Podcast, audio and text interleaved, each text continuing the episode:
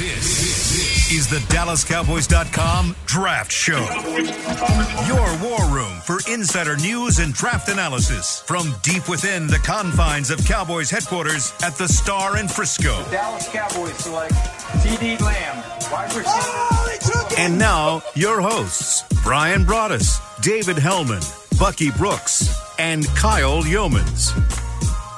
It's underneath 40 days, 37 days till the NFL draft as we continue to count you down and get you ready for it. Investigating and educating here on the draft show presented by Miller Lite. Glad you're with us here on this Tuesday edition as we've got Brian Broaddus, Bucky Brooks, the great David Helman. I'm Kyle Yeomans. And gentlemen, for the first time, we might have a medical alert. If we had a medical alert drop that just sent sirens going off and things going crazy and, and, and the sound just to kind of get everybody's attention, now would be the time to hit it. I don't think we have one of those, but major medical news, and we're going to hit it right off the top to start things off on the draft show because I don't think there's any other way we could hit it. But Caleb Farley, huge draft prospect out of the cornerback position and a potential Cowboys target, having back surgery prior to the season and should miss a little bit of time, especially missing his pro day. So that's the news that has come down. Of course, Adam Schefter was the one that first reported it on Monday afternoon. We've had a little bit of time now to react to it, but Brian, whenever you first heard the news, what was your initial reaction whenever it comes to Farley and opt out, who now has some potential back issues? Yeah, this is something that uh, you know that teams knew about that he missed some games uh, before. You know, in 2019, the last couple of games, he had had a similar procedure. He's got some pressure in that lower back that he has to uh, release, and yeah, this is not a good thing. This is not a good sign. And when you start to ask the trainers and doctors around the league yesterday afternoon, like I did, they were saying, "Listen." Mean, the longevity questions come into play here now, you know, and and where are you with uh, with that? Are you willing to say, okay, he's just that much of a talented player that we're going to put that aside, we're going to play him and just manage the back as we go? Talking to doctors and trainers again, they've said that this is something that could be taken care of with rehab.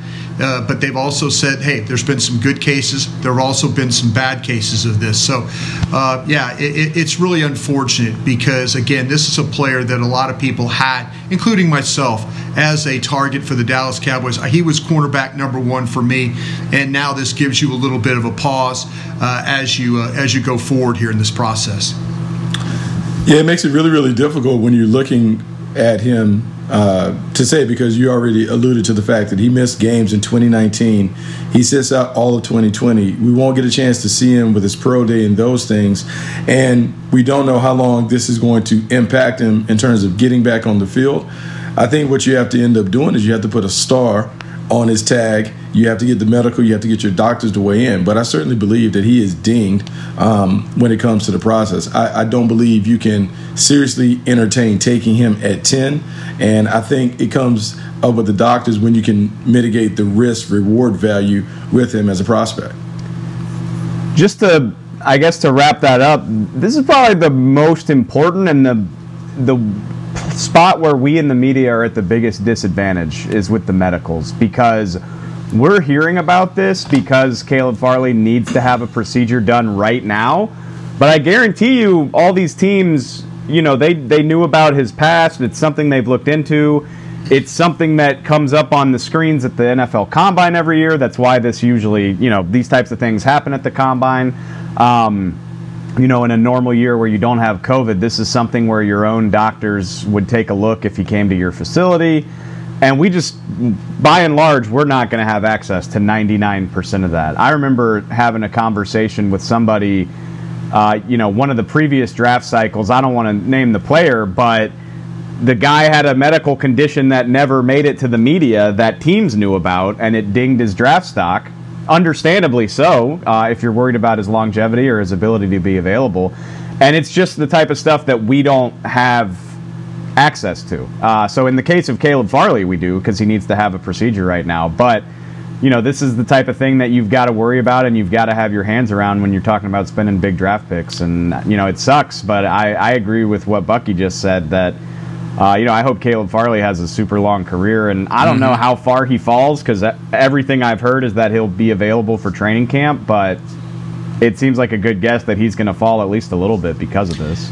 Yeah, Kyle and, and guys, the, the thing that you uh, in, in talking to some scouts, and I know Bucky does the same thing. He works the phones. Dave's got his guys he talks to.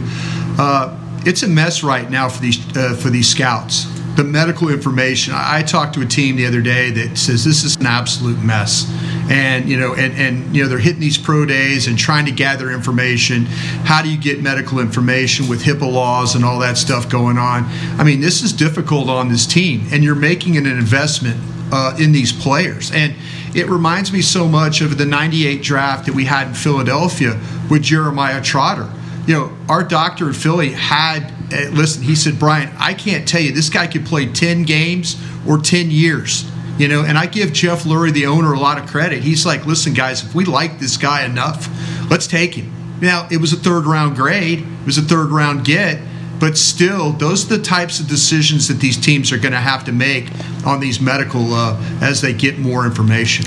Whenever it came out yesterday about the Caleb Farley news, Drew Rosenhaus's agent said he noted a late July return for Caleb Farley. Cowboys have had their own experience with it. This is a tweet from Calvin Watkins, by the way. Cowboy, Cowboys have had their own experience with this type of surgery that Farley is undergoing. Tony Romo had the exact same surgery. So, I mean, if that strikes fear into you, I, I think it does to me a little bit whenever it comes to taking him at 10. But, Brian, you talked about how he was your, your corner one. You're not alone in that fact. A lot of people had Caleb Farley as their corner one. Is he still there, or are you pushing him down the board a little bit if you were in that draft room? Yeah, you know, Bucky's going to hate me for this, and Dave's going to hate me for this. I'll fight for the kid. I'll fight for the kid, and you know what? And I'll, the, you know, if, if it's something that my medical staff feels comfortable with, I'm not going to be an idiot scout and walk in there and say we've got to take this guy, we've got to take this guy. But if it's something that we have a history with and we're comfortable with, I, I think that the consideration is still there. Now, if you tell me that, hey, listen, there's there's some there's some cases where this hasn't gone well, and we do worry about the longevity of the player. You know, I, I, think there is concern. I'm not going to be that stupid, but you know, I, I can understand where I can understand where guys like Bucky, who has Surtain up there at number one, this is his opportunity to say, listen, let's take the healthy guy. Let's take the guy that's been playing. You know, let's take the clean guy. You know, when you're picking 10th overall, though, you don't want that mistake. You don't want anything hanging over your head. So, this is clear ammunition for those guys that want another player or another position there. And you know what? I could fight him to a point, but I can't fight him all the way like if he was completely healthy. So, uh, Cal, per your question, when you're talking about rankings and grades, Yeah. I wouldn't. It wouldn't impact my grade at all. Like you still grade the player for who the player is, and then I think you have to let the medical team undress him in terms of uh, way we can utilize them and what kind of tags and stickers we put on the card and those things. So I think you still have to talk about him as if he's a healthy prospect, and then you'll let um, those that may be above our pay grade handle that when it comes to the medical. I think what typically happens in these situations, you typically are docked maybe a round or two, depending on how severe it is. So if we're thinking about him at 10, I think earliest consideration would be in the second round if it's severe, and it may even drop down into the third round. And so then it comes down to how comfortable are you taking on a player who has this issue? Because Dallas has had familiarity with it. Tony Romo, I want to say another player had a similar surgery on the Cowboys in the past, but with Tony Romo and understanding and understanding what comes along with it, and do they have a plan to get a player uh, up and running and being able to play and how to manage it as he's going through his career? If they have a plan and they feel confident about it, I think you can take him and you get him at the right value. Yeah, So what you're telling me is that if he's there at 44, the Cowboys are going to make him their their big gamble pick because we know they love doing that. Yep. Yeah, no, that's yeah, they, they've taken the history shows you that with Jerry Jones. I, I believe Bucky might be referring to Tank Lawrence. You know, Tank has had some back issues and stuff like that that he's had to deal with as well. Uh, so yeah, it's we understand this team will take a risk on a medical player. Uh, look what look what Jaylon Smith. I, I, mm-hmm. I don't know if they take Jaylon Smith unless Dr. Cooper does the surgery. If Dr. Cooper doesn't do the surgery, I, I, don't know. But if you listen to Will McClay talk about that, like Bucky was telling you, they had his tag right there where it was like a blinking light for them. That that gave them in their mind, it was like we got to the second round, let's go. That's our guy. Let's go with it. And you know they they didn't share the same feeling that a lot of other. I mean, a lot of other teams didn't have that same feeling about this guy. So this team is they will see value in medical risks whether Don't it's right forget, or wrong. Whether it's right or wrong, that's what they yeah. do. They did it with Sean Lee as well. Yep. So yeah, I mean, it's it's not just a one-off. So no, they've done it time and time again. But Bucky, when you're talking about grading the player specifically to a healthy prospect, and then you have those stickers on there, the worry the worrisome thing for me is that I think you put two stickers on Farley. You put past history of injuries, and I mean maybe three stickers, then the surgery, and then the opt-out because there's those three things right there that already worry me enough to where you look across to your board with a very similarly graded player, at least on my board, in Patrick Surtain, that's the difference maker. That's the difference for me. And, and, and I see that you're saying that already by pushing him down to 44. I think at 44, you'd be a great pick, depending on who you pick in the first round. But is that enough for teams to knock him that far? Because I still think somebody would be willing to maybe take a chance on him earlier than just 44. I don't know. I, I, mean, you're talking about a lot of money, and you, you just listed off a, a, a laundry list of issues that you, you're worried about. The opt out, the 2019, the season prematurely ending, and now we have the back surgery. Like that's that's a lot. I think what you're trying to do, the reason outside the first round is just because the money changes. Like it changes significantly in terms of the guarantees and those things. And so if you quote unquote throw away a second round pick you can live with that. But what you don't want to do is, and Brian will tell you whatever, like you don't want to give away first round picks. In the first round, you can't have major swings and misses. And yeah. if he's unable to play and unable to give you any of what you thought, then that's a major miss. In the first round, it's about, man, just hit singles and doubles. If you can just get him on base and make sure that he's a solid starter, and if he can give you more, that's great. In the second round, you can swing for the fences because, hey, no one's going to pick you apart because your second rounder doesn't materialize and become an all star or those things. And so that's why you've seen it where Jaylon Smith was in the second round. I think Sean Lee was in the third round. Maybe was Charlie a th- second? Sean, second, yeah, second. he was yeah. 55 overall, I think. Yeah. Yeah. So so that's second. So we're already talking about where he goes. So you talk about the blinking light. If he gets into a situation in the second round, if he's still on the board, then you begin to talk, okay, is it worth going up to get him even though he has these other factors? Because we're talking about a guy who has a top 15 grade, someone who we're saying can be a number one corner in this league. And so it's about risk reward. And so you're just trying to mitigate it. Yeah, what's going to happen, guys, is, and Bucky knows this too, is that when, when you're sitting in that room and that tag is up there and it's your time to pick, you have to compare him to, okay, he's going to be on your board in the first round. What second round grades do you have now? What players, what tags do you have left? And that's where the risk is. You're going to say, okay, th- we've got a first round grade on this guy. We know the issues. When, the minute he gets drafted by somebody, the first thing they're, they're going to say on the NFL network is here's a first round player that got picked here because of a back a, a question about his back. Yeah. That, that's that's what's going to happen, and that that's immediately that's going to be the thing that's going to follow this player the rest of his career. You know, whether his back holds up and it's a 10, 12 year career, or that he's a guy that every year he has to get something done to his back in order to play. Th- those are the questions you have to ask yourself uh, when you're going forward and making this pick. Now, all right, let me take you unnecessarily far down the rabbit hole because obviously, like this is ridiculous. But I'm just curious. Do you think the Cowboys could try to str- like use like strategize that? Basically, is like hope that Caleb Farley does fall to you and you can make him that pick, mm. and then now you could use number 10 to not address cornerback and hope that that works out for you. Plus, I mean, there are obviously other cornerbacks is, that could fall to you at 44 anyway. This is one of the questions I was going to have I, as well because whenever you looked at the, the, the trio where it was Surtain, it was Farley, or it was Patrick Slater, or excuse me, Rashawn Slater at pick number 10, now that it's just a ch- choice between the two, if he falls, I mean, is that something that the Cowboys could be interested in, Brian? Yeah, I, I think there, you know, and that's a great question because, but let me tell you where I think to answer Dave's question Mm-hmm. first, and Bucky knows this as well.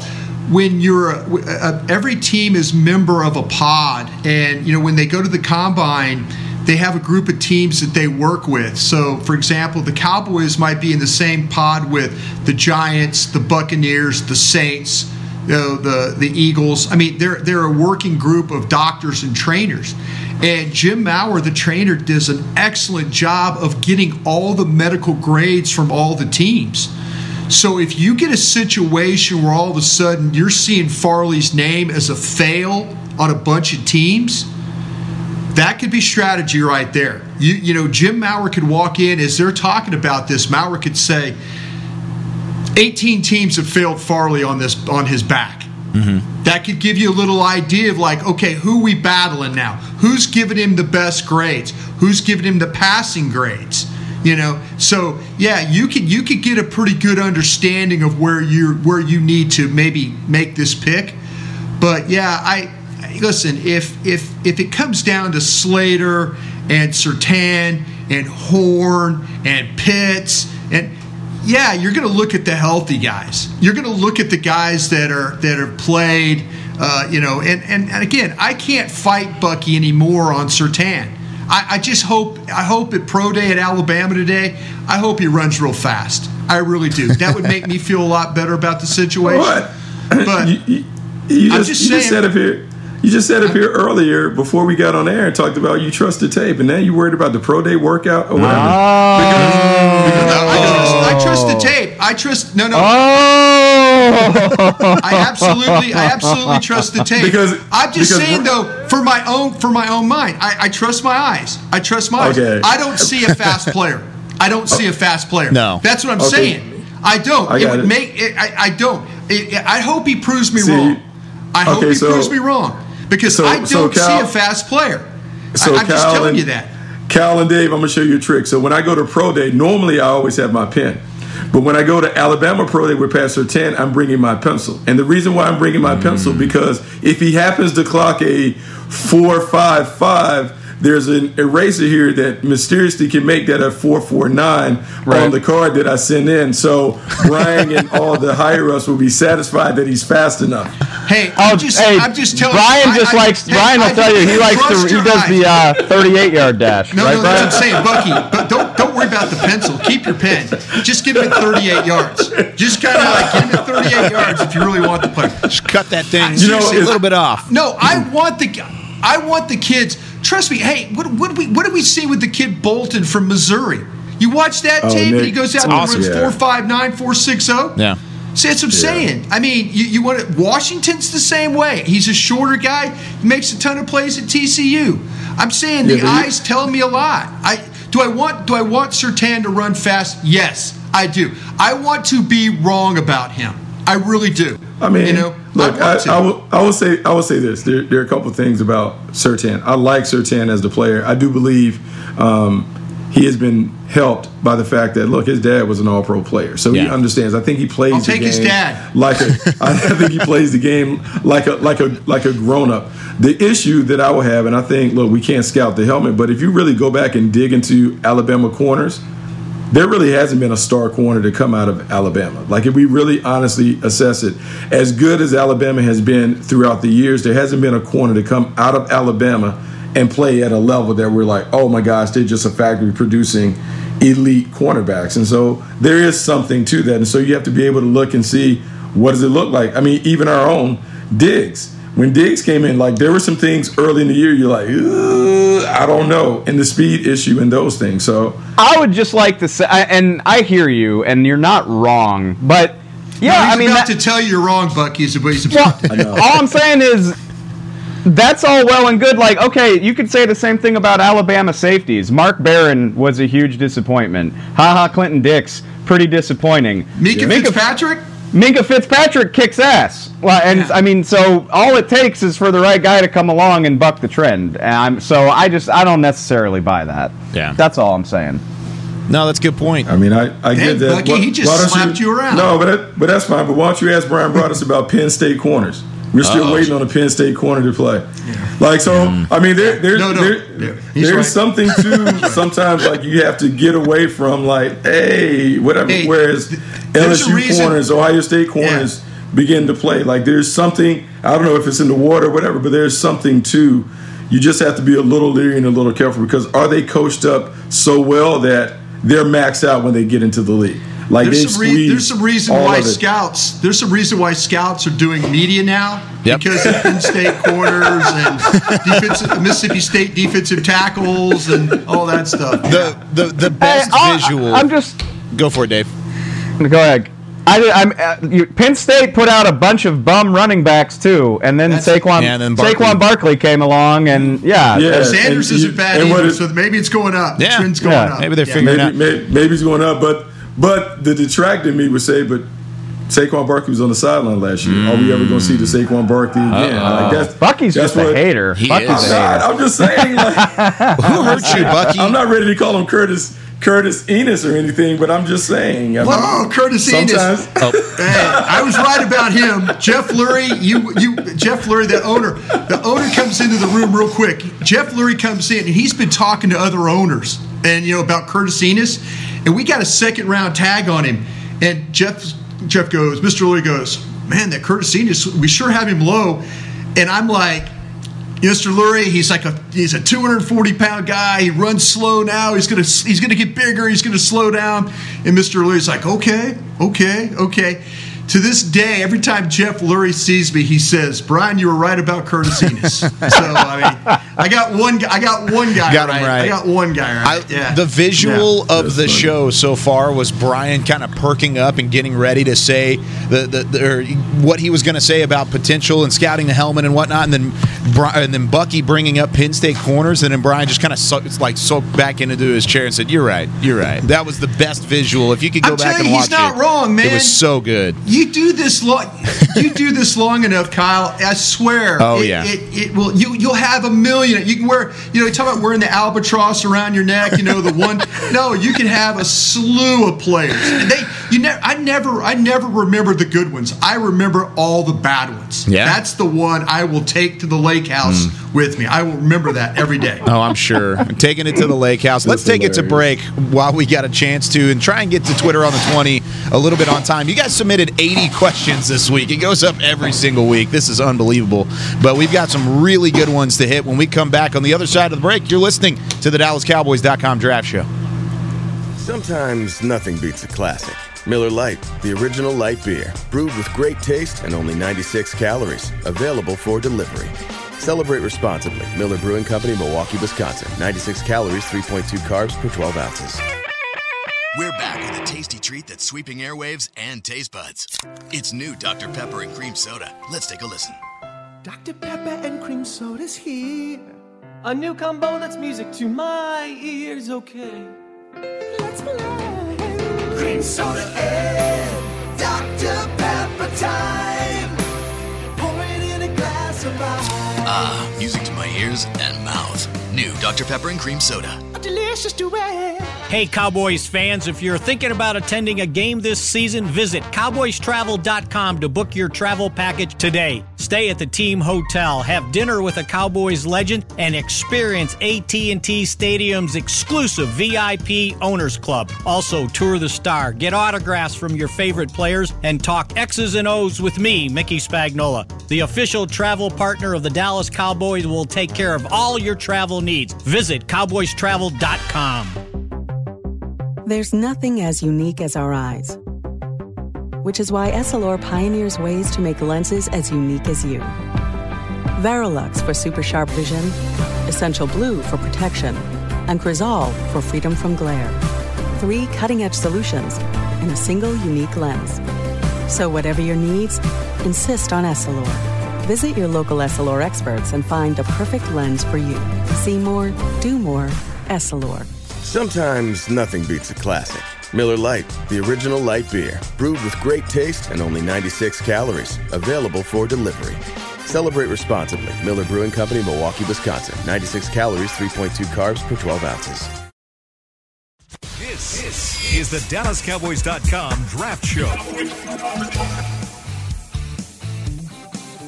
Back here on the DallasCowboys.com draft show. It's a Tuesday edition. And we're already underway. Hey, we got the Twitter on the 20 in the 20s. I'm pretty happy about that. That's pretty good. Yes. On the All 20. victories. On time. It's like the On first time. that we've Hey, done that ever. Let's go to Twitter on the 20. Twitter on the 20. I, I think the sounder played in the background. What were you going to say, Brian? I was going to say that our, our ability to answer questions, we get 70 questions and we seem to get to one or two. know. Yeah. Our, score, our scoring position You gotta- is like it's terrible. You gotta go lightning shooting round, man. So we're, we're, our percentage is terrible. I, I, you just got to tell us all to shut the I'm hell gonna up. Do, I'm going to do a better job of shutting up. Okay. All right. Let's do this. How about that? Let's try and get through as many of these questions as we potentially can. I'll even give us till 10:45 to do it. So we've got 20 minutes to get as many questions in as possible. Starting There we off, go. Starting off with Brandon. He says for Brian and Bucky, Dave, of course you can answer this as well. But he says how much external networking is used with other teams to verify a thought on a prospect if you have good friends from other teams do you honestly give an opinion slash advice or is there a ton of smoke and mirrors between different apartments from different organizations Go for it, Bucky. Uh, it depends. I wouldn't say departments. I think we all have scouting buddies that we lean on, and there's mm-hmm. certain guys that have a expertise in positions. And so they're guys that I will call on if I'm having a tough time with an offensive lineman. I may ask, "Hey man, what what do you think? Am I missing anything? Am I off?" It may not necessarily change my opinion, but I'm just trying to get another perspective because I'm stuck. And I think that's very, very common when guys get stuck on a player, they can't really figure him out, hmm. that you may lean onto like your your personal village to kind of help you along the way. When I was scouting, I had a bunch of guys, Sammy Seal and Corey Darlington, and a bunch of guys that we kind of were a rat pack on the road that I knew that I could get an honest evaluation and perspective on them. And it wouldn't be one of those things where, oh, we're sharing information, don't tell. It's just one of those things where you develop friendships on the road and confidence that you trust. And so you kind of lean on those guys sometimes when you when you do have a tough time sorting it all out.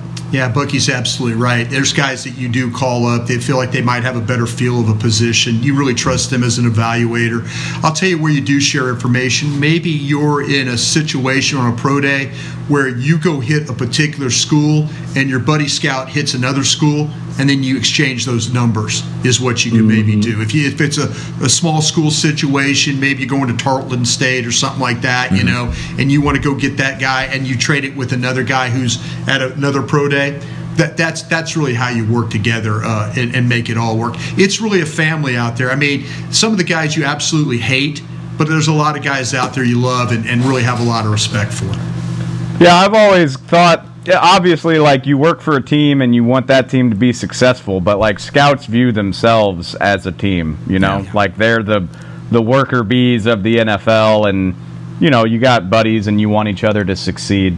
Right. That's the experience that I've always gotten just from being around scouts. Yeah, and from going to the combine and having those networking events and, and being around guys like Bucky and Brian who have been a part of it, I'm kind of right there with you, Dave. From the outside looking into the scouting departments of the NFL, I can see how that's the case. Okay, this one comes from Kofax, and I'm actually using this because he called me Mr. Mean Green, so I like that at off the top, so that's why I'm picking it. But it's a good question. Do you think even if the Cowboys sign one or both of the free safeties that are coming in for visits this week, talking about Damontae Damontae Kazee or Malik Hooker. Do you think that they will still draft safety high in this draft, Dave? So I'm just going to take this opportunity to be a smartass and say I got to see them. I got to see them use a high pick on a safety before I believe it's going to happen. They they haven't done it since like uh, what 2002. Yep. Uh, or I mean, you know, they did draft J.J. Wilcox in the third in 2013, but if we're talking like a top 50 pick, I got to see it to believe it. Um, but I said this on Twitter last week. If you're looking for a silver lining to the way the Cowboys run free agency, it's that they're not going to do a deal that'll stop them from drafting anybody. You know, Keanu Neal's a one-year deal. Uh, all like I think the longest deal they've signed so far is like two years, six million for Tarell Basham. Yeah, it was the Basham deal. Uh, yeah. and the, and if they sign one of these guys, I promise you, it'll be a one or two year prove it deal. And so no, I mean that's not going to stop them. I think their own biases against the safety position is what's going to stop them. Yeah, I think the previous regime had something against safeties. I, I really, really do. and so I, I, feel like with Dan Quinn, they're making an effort to try and do this. Me personally, I'd like to see him sign Hooker the, from Ohio. Yeah, sure. Same. Why not? Same. Yeah, let's do it. I just, yeah. you know, there's there's something there's something about that tape from back in the day. Maybe you catch lightning in a bottle and he plays a full 16 for you. It might be tough, but I, I, would that's that's the one. If you're going to go get a guy, go get him, and then let's find a way to draft a guy. Those are the two things I would do. Because the, here, here's a, what also plays into why Malik Hooker would be the one. Malik Hooker is a former first round pick. Yeah. And so sometimes a change of scenery, a different scheme can allow him to play at that level. Yes, he has an injury history and you have to sort through that stuff. But if you're thinking about the position that they're filling is the ornament on top of the Christmas tree, you want a guy who is a big time center fielder, a ball hawk guys who has skills this was a guy coming out like they would tell you when you go back into his high school background he was a dominant basketball mm-hmm. player great hand-eye coordination and athleticism. He's not that same athlete but if you talk to urban, urban meyer raved about this guy when he was coming out in terms of just how he developed and what he could be at the next level. I would be willing to give him a chance to see if he can come back healthy and man that position because you could end up getting what dave helman wants which is a top pick. You just have got him at a discount. You got a, a nice used car Hey, and that that is a Cowboys hallmark under Will McClay. No they doubt. love giving second chances to big time, you know, former first round draft picks or, you know, big time talented big school guys who whether it's character issues, whether it's injuries have fallen out of favor. That's if you asked me to guess, I think I think they're I think they'll try their hardest to sign Hooker if, Yeah. if, if they can get one of these guys. Well, and I said this on the fan last night, but the reason they're coming and actually making their way to Frisco, even in the midst of the craziness, still in the socially distant oh, COVID off season again, is because they need to check the medicals and they need to look at the physicals and try and see between these two guys which one's more more ready to play and more ready to play 16 games, like Bucky said, and catch lightning in a bottle. If everything's even between the two and everybody's good, I would still pick Hooker. I, but I don't know. That's my biggest question because if they end up signing Kazee, that means I think that they saw something in Hooker's medicals that scared them into doing something a little bit more long term. Now, this next question comes from Patrick Drew on Twitter. He said, I'm interested in terms of rating the offensive line in this year's class compared to last year's class. Where would Penei Sewell and Rashawn Slater rank compared to the four top 15 picks that the 2020 class had? Bucky Brooks. Mm, mm, mm, mm. Those guys last year were really, really good. They were good. Yeah. Um, that like guy in Tampa Tristan- was Walter Jones to me. Yeah, Tristan Wirfs, I mean, Yeah. was good. Mekhi Becton was a hog. Uh, the only one was the first. The first one to come off the board was maybe the worst out of all of them. I look at I look at this class. Uh, I think the top three, um, and I'm saying Penei Sewell, Rashawn Slater, and Alijah Vera-Tucker in whatever order you put them in. I think they all would be in that that conversation. I think there is a bit of a drop off after that when you talk about Darrisaw and Jenkins and whoever else you want to kind of throw in that conversation. Even though I'm hearing um, the Notre Dame kid is Yeah. flying. Eichenberg, like they're talking about seven offensive tackles that can go in the first round. Wow. Wow. I mean, I told you this. I, I said this about this guy, man. Yeah, you guys you don't were on listen him. to me at all. I told Who Yeah. said we You didn't were on 'em. listen? He was I like a pet. He was a listen. pet. He was a pet cat guy. I mean, we had this conversation three weeks ago. Yep. You guys need to Yeah, listen to the the- old man a little more. I mean, the old man so- had it. So I mean, I mean, the old man, like you, you you're claiming pet cats in darn near December. I mean, like, I mean, like we haven't even done the full grade and evaluation. The Oh, old man cat. knows. The old man, he had, had the vision. I had the vision of the player. You said he was like a second or third round pick when we talked about this. Second round. I have him on. He's my he's my number one player in the second round. Number one player in the second round. Okay. He's, he's Well, I mean, if you're gonna give him the six nine grade, you might as well give him a seven zero. Like, I mean, I'll tell you why what, you man. gonna I have like, him- I like you gonna have him Darrisaw. right I, I like might as well give him the oh. Darrisaw. I like 7-0. Darrisaw more. I like Darrisaw. I I like do that too. big body. That he. I like that big body I, I guy, do. man. I He's wanna- going to be one too. Watch him. I want to put this out there just really quickly. Whenever I submitted the rankings for the draft magazine, Eichenberg was a little bit further down than I would like him to be. I've seen him raise because I went back and watched him. No, I went back and watched him. That was the other thing is I saw him at the Senior Bowl and I was not very impressed. And then I went back and watched him a little bit more, Oh. and I was a little more impressed. So I don't know. That was Well, my that's big and, thing. and I'm not taking I'm not taking a shot at Kyle, but Please people take a get shot at me. prompted. They're like, you know, they see, no, it, it happened, that, and that's what you know. I love I love draft media. It's so much fun. I love working with with y'all and everybody else that's that you know on Twitter, but. You grade a guy, and then you know around this time of year, people are talking about him as a first round pick, and you're like, "Oh crap! I guess I need to take another look." Yep. And you go back, and you're like, "Oh yeah, Yeah. okay." You can spend a now I week- see you it. can spend a week going back and looking at players that you should Mm-hmm. have looked at in a different Yeah, light. I, I think the other thing with Eichenberg, and like we've kind of lumped into this scouting the helmet conversation, but here's the thing: Notre Dame offensive linemen and their success rate. Yep. been- Yeah. they Yes. have done a great job of producing. Yeah. And so when you get in there and you hear, "A great leader, control the O line room, Right. smart, tough, has a bunch of Right. starts under his belt," uh, you then think about the coaching and what he's been exposed to. You like. Yeah, like I mean, worst case, he's just going to be an okay starter, but you get all of the good things, and so that's why if you're at the bottom of the first round and you're like, maybe the Kansas City Chiefs are down at 30 or whatever, like Yeah. you know, I, I can't go wrong. Like he's not necessarily Right. an exceptional player, but he's pretty good, so we'll take him in the no. first round. Mm-hmm. Yeah, that's the you know I, I, I was I was impressed by him though, and again I, I didn't have the guts to put him in the first, but I, I, I knew that he needed. I knew that he needed to be. Again, I love that Virginia Tech kid. I really do. Darius I'm- Hall. I'm- No, Darrisaw. I mean, Darrisaw is great. I think yeah. the, the one that I'm still hanging is uh, Jenkins from Oklahoma, Oklahoma State. Oklahoma State. yeah. Yeah, I mean, I, I like look. He's, he's a first round player. He's going in the first round. Just that I was worried. Like sometimes, like I mean, like I like to see guys move people off the ball. And I know in the Big Twelve, no one's really doing that. I know it's like seven on seven with the little bodies in front, but I don't know. I kind of like to see them move people. Yeah. No, I'm, I'm right It's there rare. with you. It's a rare thing to see people move people. Yeah. All right. This next Can, question. Can, can he move the furniture? Yeah. Uh, this next question comes from Tim. He said, "If you were the Cowboys, and if they were to package their second round pick and one of their third round picks to get back into the first round, one, is that possible? And two, who could you Yes. see the Cowboys potentially targeting if that were the case?" Hmm. Well, I think the answer is definitely yes. Yeah, I mean, if a top 50 pick and then, you, you know, regardless of which one you use, it's another top 100 pick. You I use mean, 44 and 75 will get you to Washington at 19. wow. I would do that. That's amazing. If you're telling me Jaycee Horn is there, give it to me, and then I'll already have picked Rashawn Slater at ten. Ooh. I, you know what? I don't know why the Cowboys, to be honest with you, and I know this we're talking about draft. I don't know why the Cowboys don't use one of those compensatory threes, fours, or their five, and try and go get an established player from another team.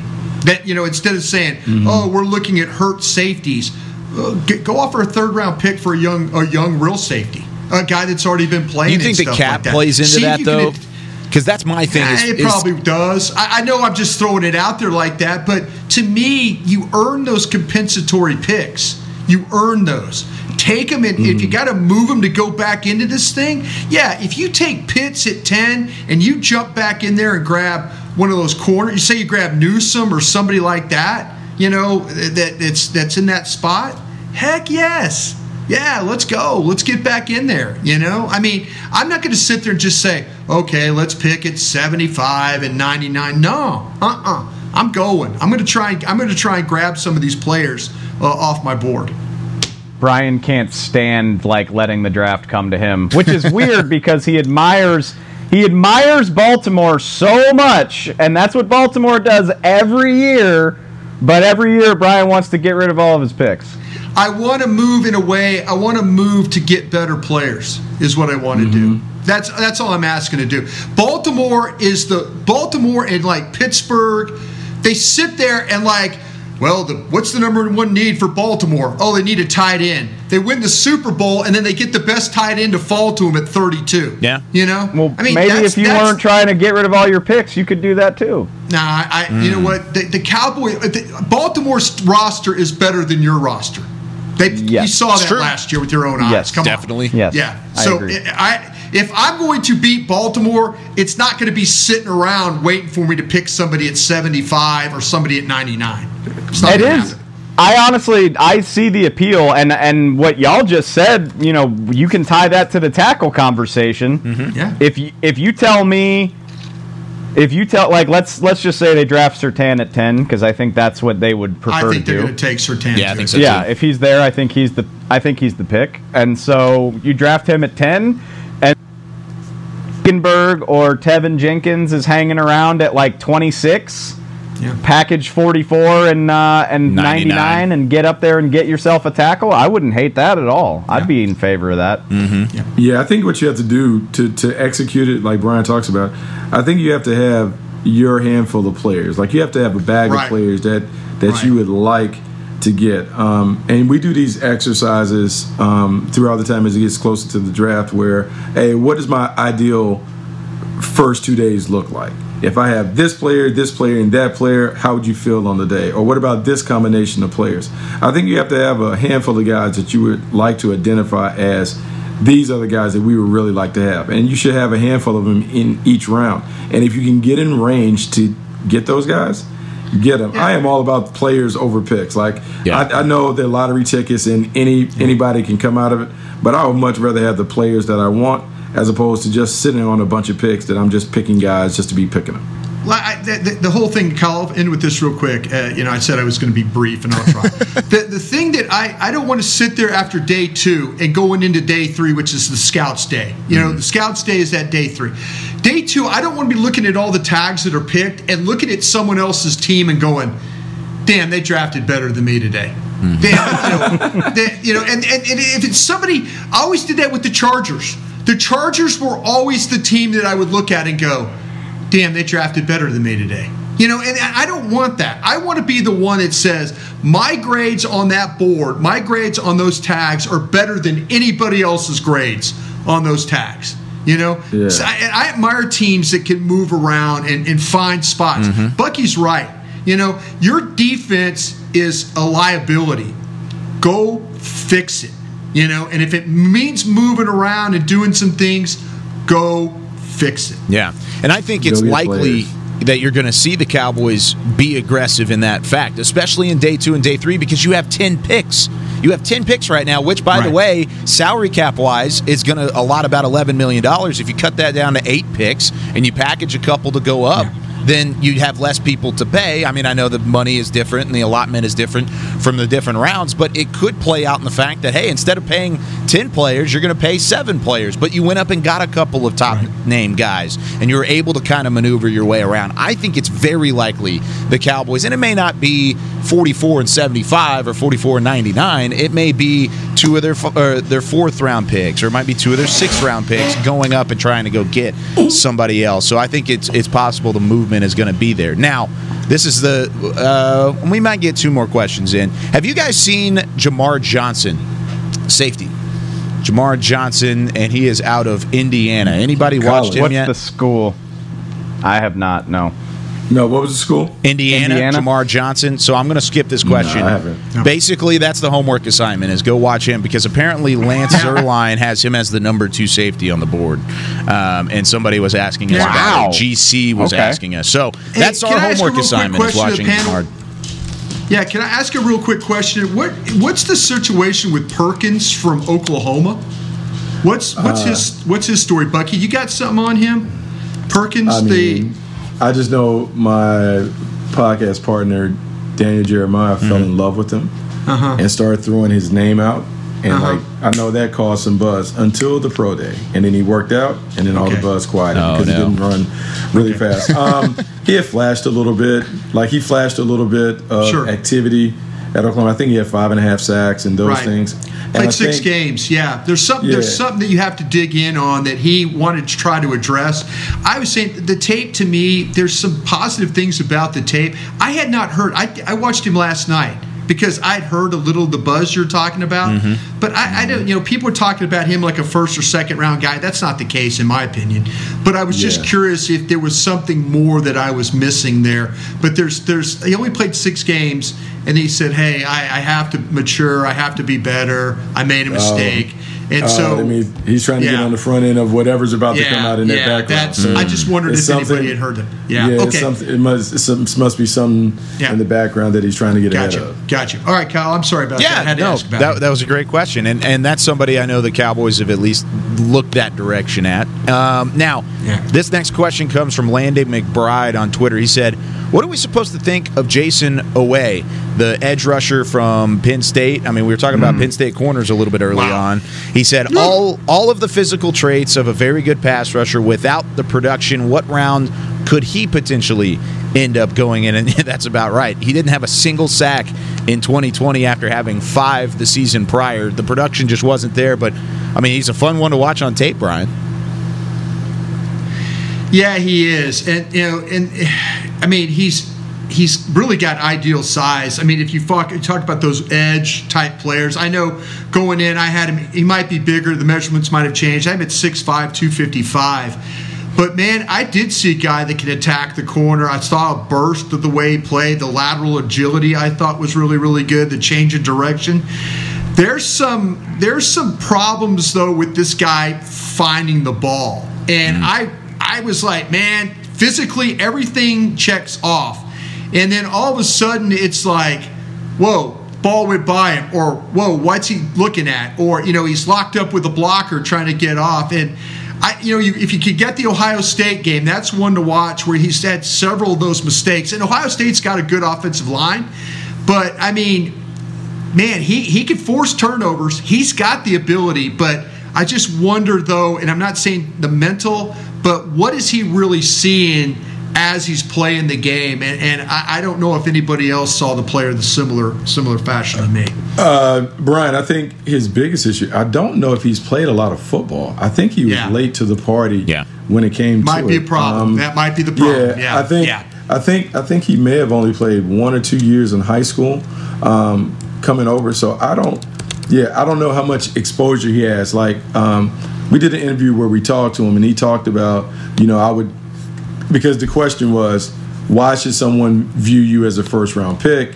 This and that when you don't have production, and his response in a roundabout way was, "Look, my best football is ahead of me. I see the athleticism and all the tools that I have, and putting it together and those things, which isn't necessarily what you want to hear, but that was his thing. He hasn't played a lot of ball, and so what he is is a height, weight, speed dude. He's a great athlete who has tremendous activity and not a lot of achievement when it comes to being able to get the quarterback to the ground. And so, where do you take a chance on that? From I'm not comfortable taking a guy like that in the first round. I typically would prefer my projects outside of the first round. But if you're saying in the second round, we're looking for a pass rusher, okay, let's throw a dart and let's see if he can hit because he is going to run like the wind. He's going to jump like Superman and all those other things. But now, can you teach him to put his hand in the dirt and go make plays?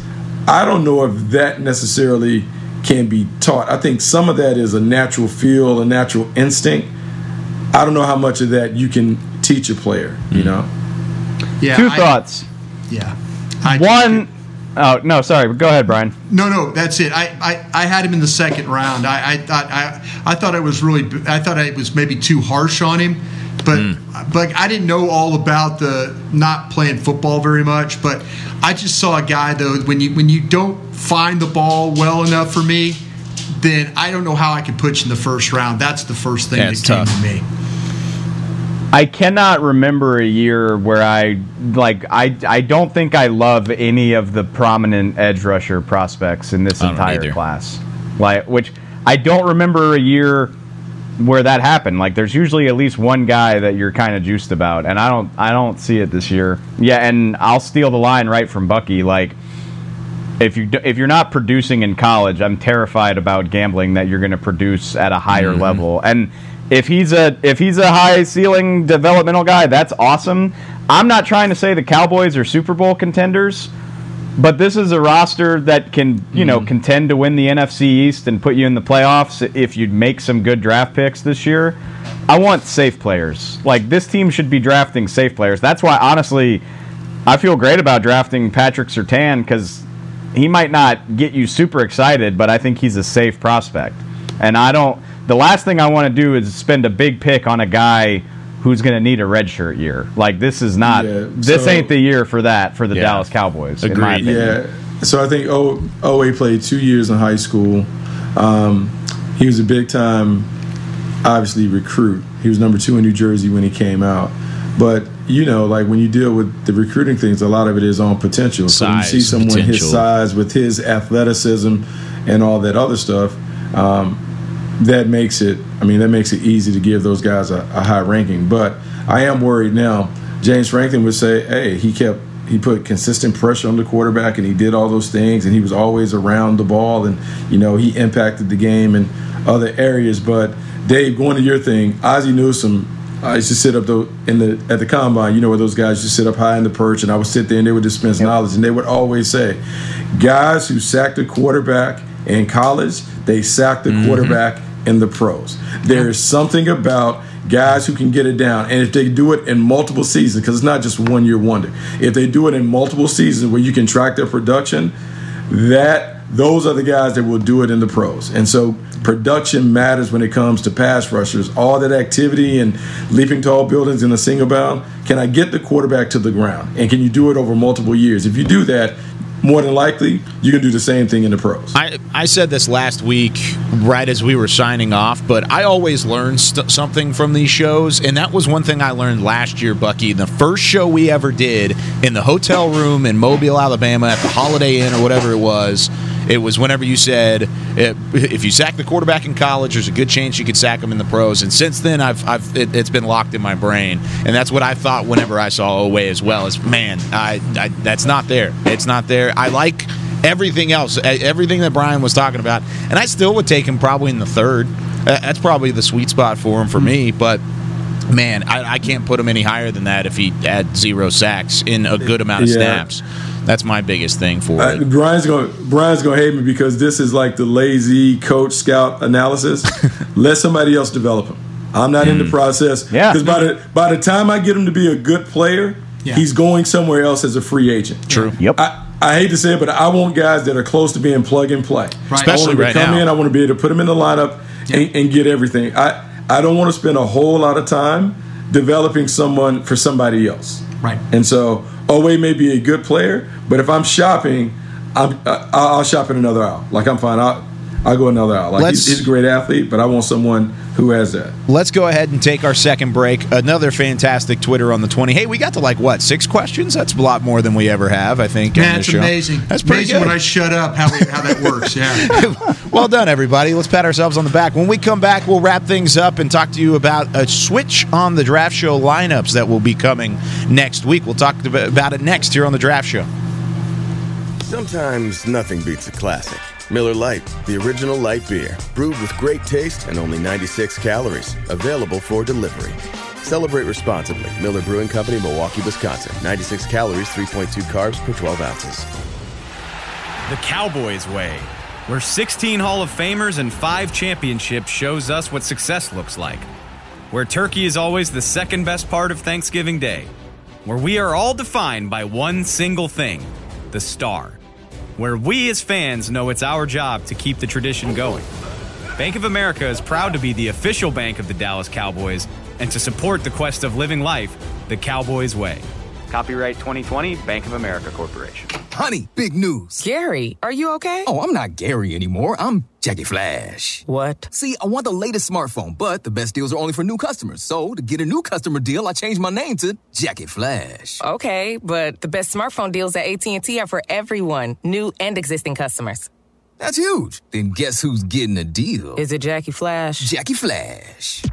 It's not complicated. At AT&T, our best smartphone deals are for everyone. Restrictions apply. Visit att.com for details. Before there was a draft, you could size up a cowboy by three simple factors the crease in his hat, the bend of his brim, and his unbending attitude. A man Stetson didn't just protect him from what life threw at him, it projected a rugged, unstoppable spirit. Stetson hats are still American made with pride right here in Texas. They're still the unofficial crown of all self respecting cowboys, and Stetson is proud to be on the field with America's team. Find a retailer nearest you at stetson.com slash cowboys. Sometimes nothing beats a classic. Miller Lite, the original light beer, brewed with great taste and only 96 calories, available for delivery. Celebrate responsibly. Miller Brewing Company, Milwaukee, Wisconsin. 96 calories, 3.2 carbs per 12 ounces. Is the DallasCowboys.com Draft Show. Final segment here to the DallasCowboys.com draft show, as always, presented by Miller Lite. We've got about six minutes left in show, and we will hit the lineup switch ups, the switcheroos that Derek has just rained down upon all of us here on the draft show, in which we will enact starting next week. But first, Dave, I wanted to kind of you, brought it up in our, our group message. Wanted to get your thoughts on the recent signings. I mean, a lot of defensive line help coming in off the free agency market. Of course, Keanu Neal. You have the couple safeties that we've already talked about that are on their way in to, to at least meet with the Cowboys. But do you see any of these free agents even remotely affecting what the draft plan is for the Cowboys because last year they shored up the holes, could take best player available. Haven't seen a cornerback taken yet. Is that something that you could look at?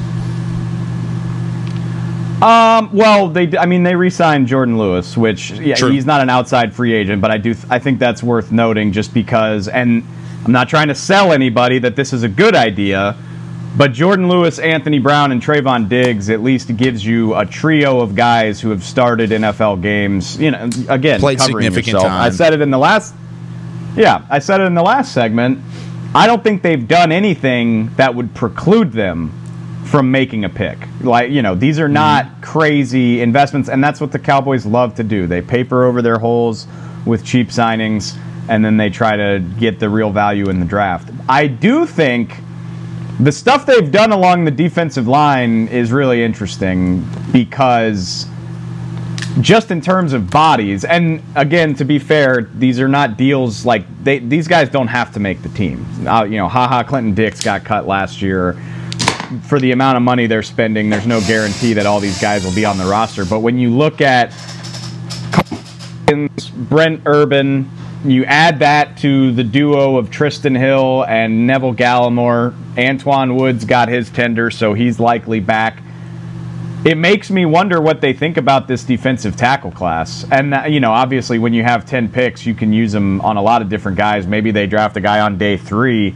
But we've talked about how there aren't a lot of crazy great D tackles at the top of this draft it makes me wonder if they spend extra time adding bodies to that to make sure that they don't need to draft one. That's mm. kind of the impression that I got.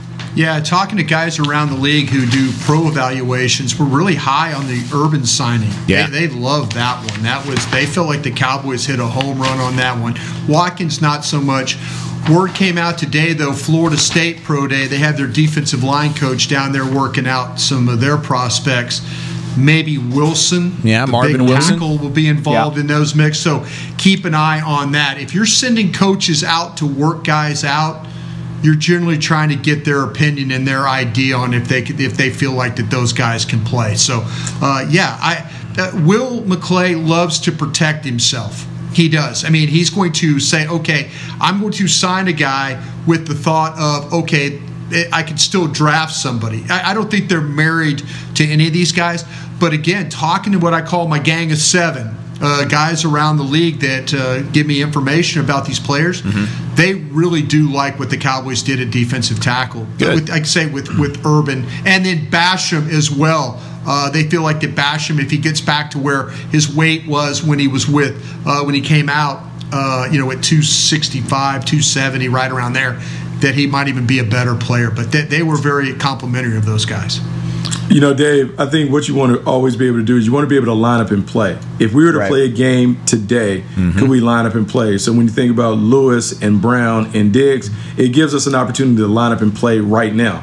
Now, when it comes to the draft, that won't prevent you, as you said, from drafting another player, but at a minimum, you have a starting lineup where you feel like you can be competitive. And so that's why some of these things are there. The only signing that I think might impact it the Keanu Neal thing is interesting to mm. me because moving him to weak side linebacker, I'm wondering what does that mean? Does that mean in base package he's the guy that is displaced over the slot receiver, kind of being a big nickel player? And does it mean when they do go to their quote unquote nickel package, who comes out the game? Yep. Is that Jaylon Smith off the field? Yeah. Now is yeah. is Keanu Neal, LVE, a nickel corner, and the rest of the crew. So I'm, mm. I'm, I'm curious to see that because we're seeing more teams use that will linebacker as a hybrid player. And to me, they're saying a lot without saying anything by saying, oh, we're moving Keanu Neal to weak side linebacker. Oh, you mean hybrid? You mean he's the big nickel safety? Yep. So now what does that mean when we put Yeah, the I real nickel package on the field? Yeah, I think you're absolutely right, Bucky. I think that they take Jaylon Smith off the field. I think Keanu Neal is going to play strong safety. You know, and you talk to people Mm-hmm. around the league about him, though, they will say really good run defender, physical. You want him down there. Don't want him in coverage, though. They, even Right. covering tight ends and stuff like that is a liability for him. Playing in space could be a little bit of a liability, from what I heard. So yeah, I, I think this is going to be Vander Esch, Neal playing down, bringing nickel on, and then and then mm. try and play it that way. But I, So I, I he's think in early downs, I think in early downs they're going to keep Jaylon Smith on the field. Yeah, he so he's the dime backer. Keanu Neal is the dime backer. Yep. If he's out there in bases, whatever. But Exactly. when they go dime, he's the dime backer. He's coming in there and he's he's near the line of scrimmage because they want a more athletic defense. I think that's the thing that showed up last year. More speed is needed on. Oh, you have to be faster and more athletic to be able to compete. You got to be agile. Which- you didn't have that. Change of direction was a problem Yeah. for this defense last year. Yeah. We know they're not here. They let his salary guarantee. I don't think that's a huge surprise. But I also, you know, when I hear that Neal's going to play linebacker, I think it's a little bit simplistic. Like, yeah, Jaylon Smith is still going to play a ton of snaps, but yeah, even if even if Keanu Neal's specialty isn't coverage, you need better athleticism when Yeah. teams go small and Yep. fast, and I Right. think that's what that is. Yep. Now, we are going over time, but I did want to hit this really quickly. We will have different lineups as of next week. Now, this is still proposed, so this can still change. But Tuesday's show next week on the draft show, Brian brought us, along with the great Dane Brugler and Jeff Kavanaugh. Oh. Are the three that you get? Yeah, you only do five hours of radio with Jeff a day, Brian. You ready to do another one on the draft show next week? I mean, I'll tell you what, man. That, that that crew is going to beat me up, man. You think Buddy Bucky gets after me, man? That crew's going to that Oh. crew's going to wear me out. Uh, the second crew next I- I I Thursday will be Bucky, Dave, and KT. Sorry to cut you off there, Bucky.